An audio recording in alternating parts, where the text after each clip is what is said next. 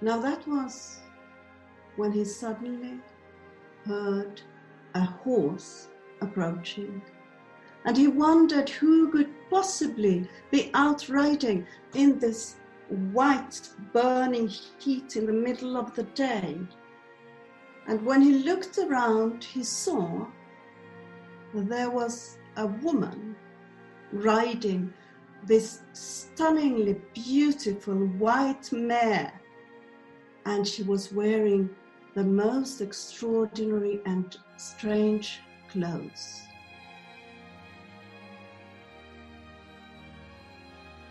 Hello, I'm Francine, and welcome to Disc Cafe Rewind.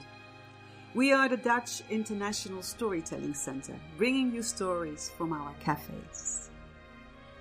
What a sight to see! Taking a nap under a tree on a hot summer's day, and then she comes riding up. Hi, my name's Connor, and today I'm bringing you a story from Finnish storyteller Maria Serrano. It's, uh, it's such a pleasure to start with music. I am. I've been announced as a teller from Finland, and that is true. It's partly true. However, I am also Spanish, half Spanish, and um, many of you will have places that you haven't been to for a while that are somewhere in your heart, very close to you. And uh, for me, this place is Spain, the south of Spain. And I really wish to honor that, telling a story from Spain tonight. This story started on a very hot day. But then again, all days were hot in summer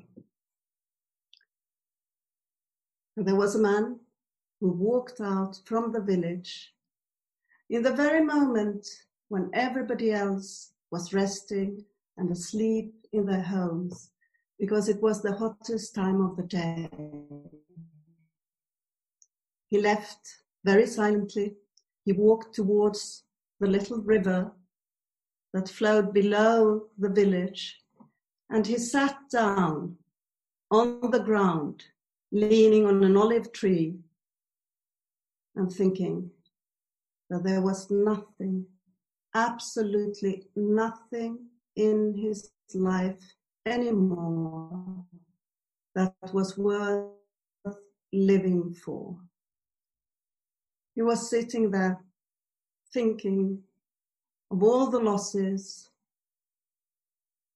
of all the things that had gone wrong, of all the dreams that only became sad dreams and reminders of things he couldn't do. And he was leaning on the tree and thinking that he had nothing more to live for.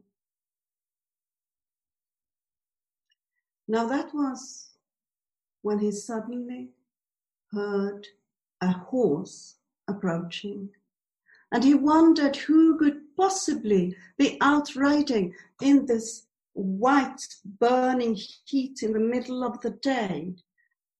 And when he looked around, he saw that there was a woman riding this stunningly beautiful white mare.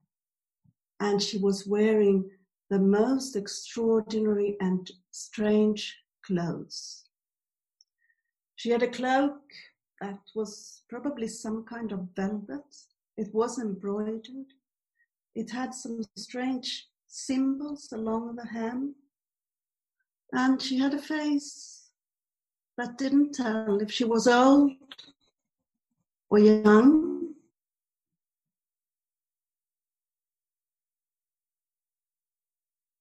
Or something in between. She was probably not from the area. Who would dress like that? But in all honesty, who was more interested in the horse than in the lady? because the horse, the horse had this kind of gait. It just was as if it was smiling at him all the time. And he was looking at that smile and thinking that it reminded him of something he couldn't really place. And that's when the lady on the horse spoke to him and she said, Young man, why are you sitting here all alone in this heat? And he said, Oh, madam, I'm sitting here waiting for my death because I have nothing more to live for. Is that so? she said. Yes, he said. I've lost so many things and I'm so poor. There's nothing in my life that I would wish to live for anymore. Well, the lady said, I could give you a gift of gold if you so wish. We could make an exchange, she said. And to prove that she could offer him this gift, she did a little something with her hand. And lo and behold, in front of them were suddenly two big, big heaps of shining gold. And she said, Young man, I can give you this. And he said, Oh, tell me, what do you want in exchange? And she said, Give me one of your senses. Oh, he said, please take anyone. Take the one you wish. And she said, No, no, no, no. I'd rather have you make the choice, young man. Let me come back when the sun sets and hear which one you picked. Now, he really felt like dancing at this moment. He couldn't believe his luck, one of his senses, and he'd have gold to live happily and be rich for the rest of his days. But he wanted to think it through. He wanted to make a wise choice. So he started thinking about it immediately. And he thought, oh, I can give my sense away. That wouldn't be a problem, really. He felt the warmth in the shade of the olive tree. He felt the scratchy bark of the olive tree on his back while he was leaning on it. He thought of all the centuries, all the stories that were in that tree, and he thought, yes, I can give my sense away. But then he remembered how it felt to caress his dog. And he remembered how it felt when you lift a small child and you hold them in your arms. And he thought, my sense, maybe I can't give away touch. And he remembered the nose, the wet nose of his dog in the palm of his hand. And he thought, no, I cannot possibly give away touch. So he thought that I'll, I'll give away taste. That's not really a problem, giving away taste. But then he thought, well, if I'm very rich and I can eat anything I want, that wouldn't be too nice if I couldn't taste it.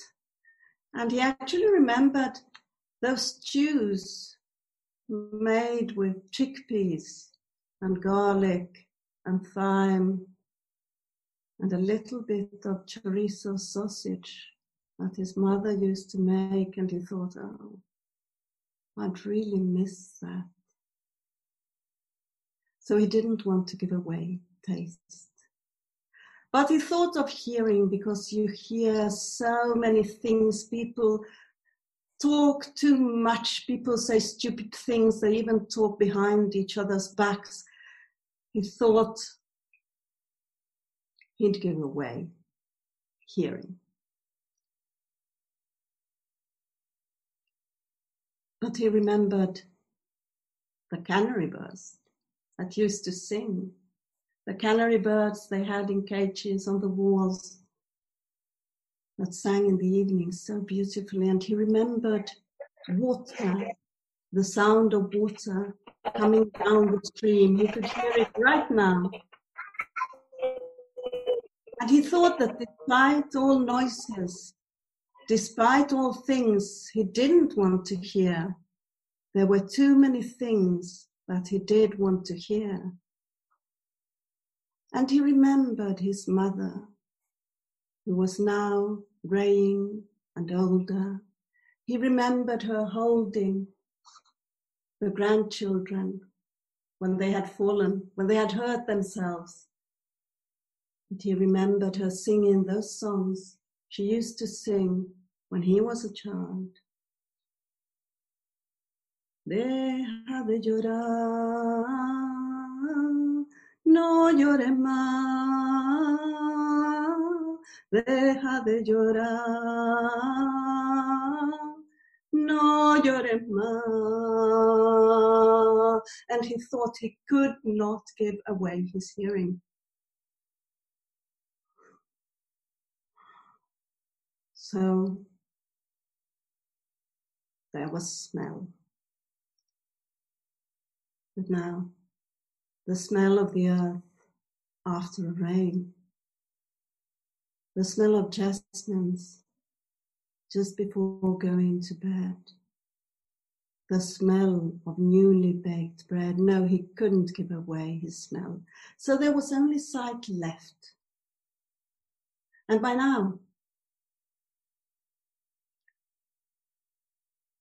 it was close to sunset. And I don't think I need to tell you more. The sky that had been blue was now full of all those warm colors. There was pink and there was orange and there was a feast in the sky for his eyes. And he thought, I cannot possibly give away my sight. And that's when he heard the lady approaching on the horse. And the lady said, Young man, have you made your decision? And he said, Oh, madam, I've been such a fool. I have so many riches myself that I don't need to change any of them for the gold you can offer me. I really want to thank you for your kind offer, but I don't want to give away any of my senses, he said. And she said, Young man, I think that was a very, very good decision indeed. And then she said, I still want to make a gift before we part. I've been watching my horse and the way my horse smiles at you. Let me please give you the horse should you want to go out and see the world and find new places where you might like to be, new adventures, new experiences, new ways of looking at things. And he was very pleased because the horse kept smiling at him. And the horse had these beautiful, beautiful brindles. And he smelled the leather, he smelled the leather of the saddle he felt the horse, and the horse smiled at him. And the lady said, By the way, her name is Fortune. And he rode out in the world, and they say that from that day onwards, Fortune kept smiling at him at all times.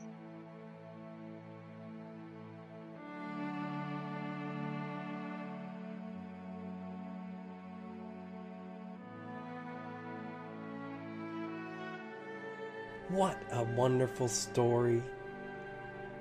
Not exactly how I thought it would end up. How about you?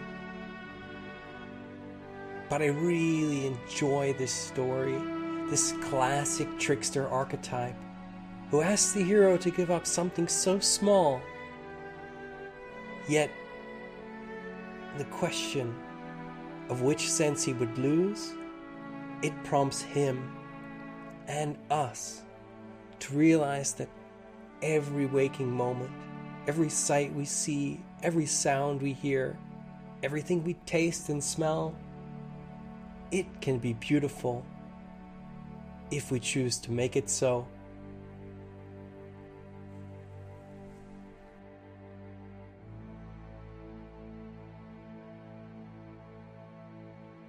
Thank you for listening today.